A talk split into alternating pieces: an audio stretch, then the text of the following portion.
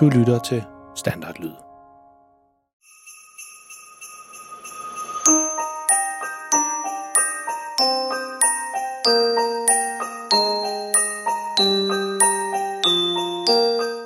Børnene Freja og Malte og deres mildt sagt pinlige far kommer sammen ud på et fantastisk juleeventyr, der strækker sig fra deres egen stue til Grønlands kolde sne og tilbage igen. Det er en historie fyldt med mystiske æsker, gamle familiehemmeligheder og selvfølgelig en masse pinlige ting med deres far. Freja og Malte prøvede i går at finde ud af, hvor det gamle billede fra farmor og farfar var taget henne. Og med lidt hjælp fra Google Maps lykkedes dem at finde det gamle posthus. Og lige da de skulle til at banke på døren, var der en gammel mand med hvidt skæg, som åbnede døren og sagde hej til dem. Er du klar til 8. afsnit om julens magi? Så find din varmeste julesvitter frem, hent en kop varm kakao og gør dig klar til at dykke ned i et eventyr, der får dig til at krumme tæerne, grine og måske endda tro lidt mere på julens magi. Dagens afsnit hedder Postmesteren.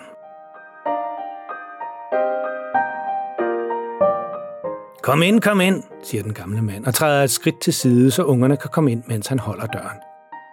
Øh, hvorfor vidste du, at vi kom? spørger Malte. Den gamle mand synes ikke helt at høre Maltes spørgsmål og siger i stedet for, Nej, jeg var lige på vej ud for at hente noget frokost, men det kan jo godt vente lidt endnu. Inden i posthuset kan Freja og Malte høre noget hyggeligt julemusik spille i baggrunden.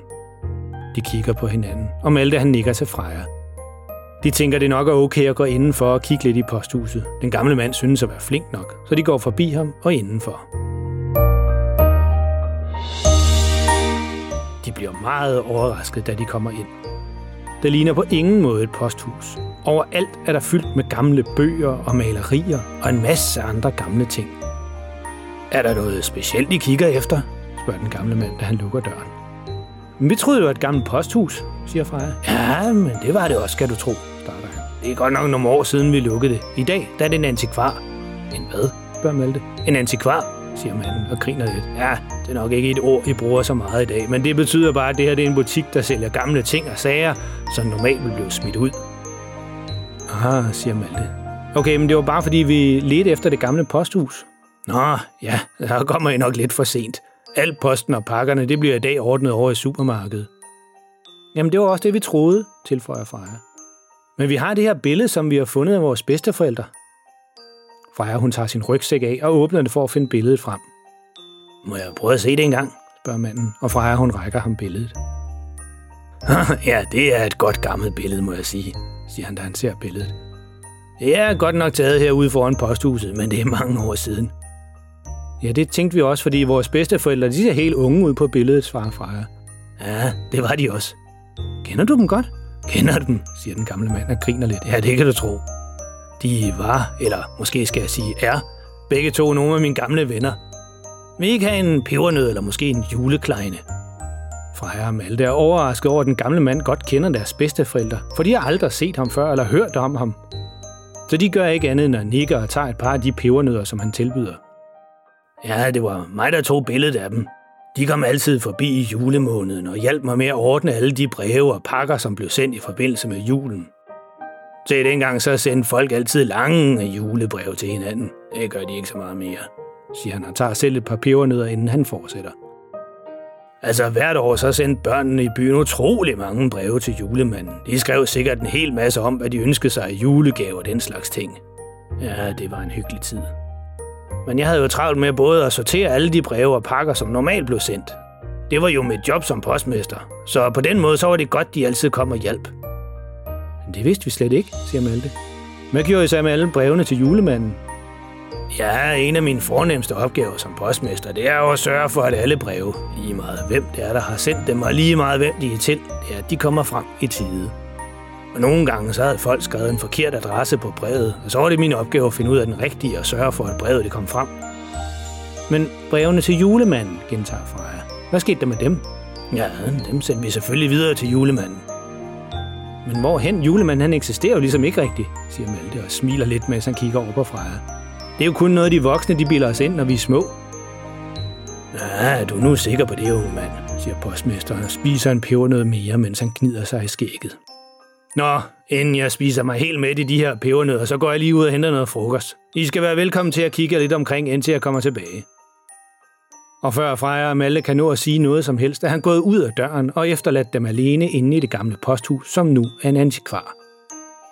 Freja kigger lidt omkring på alle tingene derinde og siger til sin storebror, han var da en sjov gammel mand, var. Ja, vildt nok, at han både kendte farmor og far, for det vidste jeg slet ikke, svarede Malte. Men jeg tror altså stadigvæk, det er noget, de finder på alle sammen. Altså en gammel mand med hvidt skæg. Ah, det er næsten alt for meget igen. Og det er ikke fordi, at Freja hun er uenig i det Malte, han siger, men samtidig så lytter hun ikke rigtig efter. I stedet er hun begyndt at kigge rundt i butikken på alle de ting, der er derinde. Der er godt nok mange gamle ting herinde, siger hun og kigger rundt på en masse gamle legetøjsbiler, der står på bordene derinde. Bilerne de er fulde af støv, og det ser ikke ud som om, der er nogen, der har leget med dem i mange, mange år. Og en masse gamle bøger, siger Malte og peger på en bogreol for enden. De går ned og kigger på den. Der er en masse bøger med eventyr og sådan noget, siger Freja, mens hun læser titlerne på bøgerne højt. Klods Hans, Kejserens nye klæder, Den grimme ælling. Hey, Malte, prøv lige at se den her. Julens magi, siger Freja og tager den ned fra bogreolen og børster støvet af forsiden. Freja vender bogen om og viser forsiden til Malte. Og lige der på forsiden, under bogens titel, er der igen det der mystiske symbol. Og igen kan ungerne ikke lade være med at tænke på, at det ligner en propel, eller i hvert fald noget, der kan dreje rundt.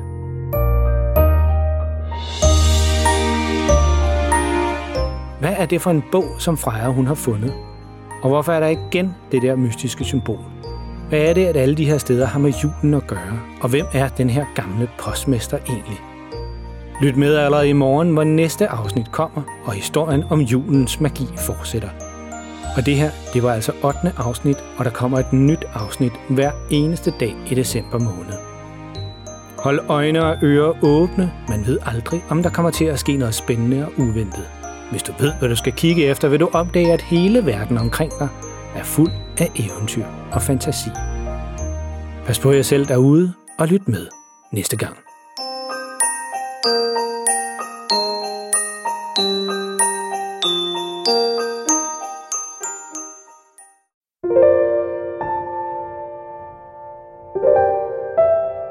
Er det tid til at sove nu?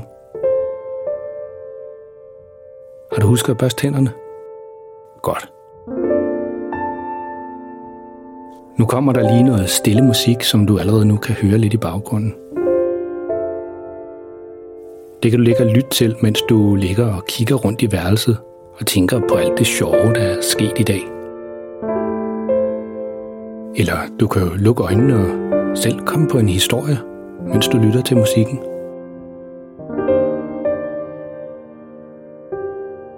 Tak fordi du lyttede med. Godnat og sov godt.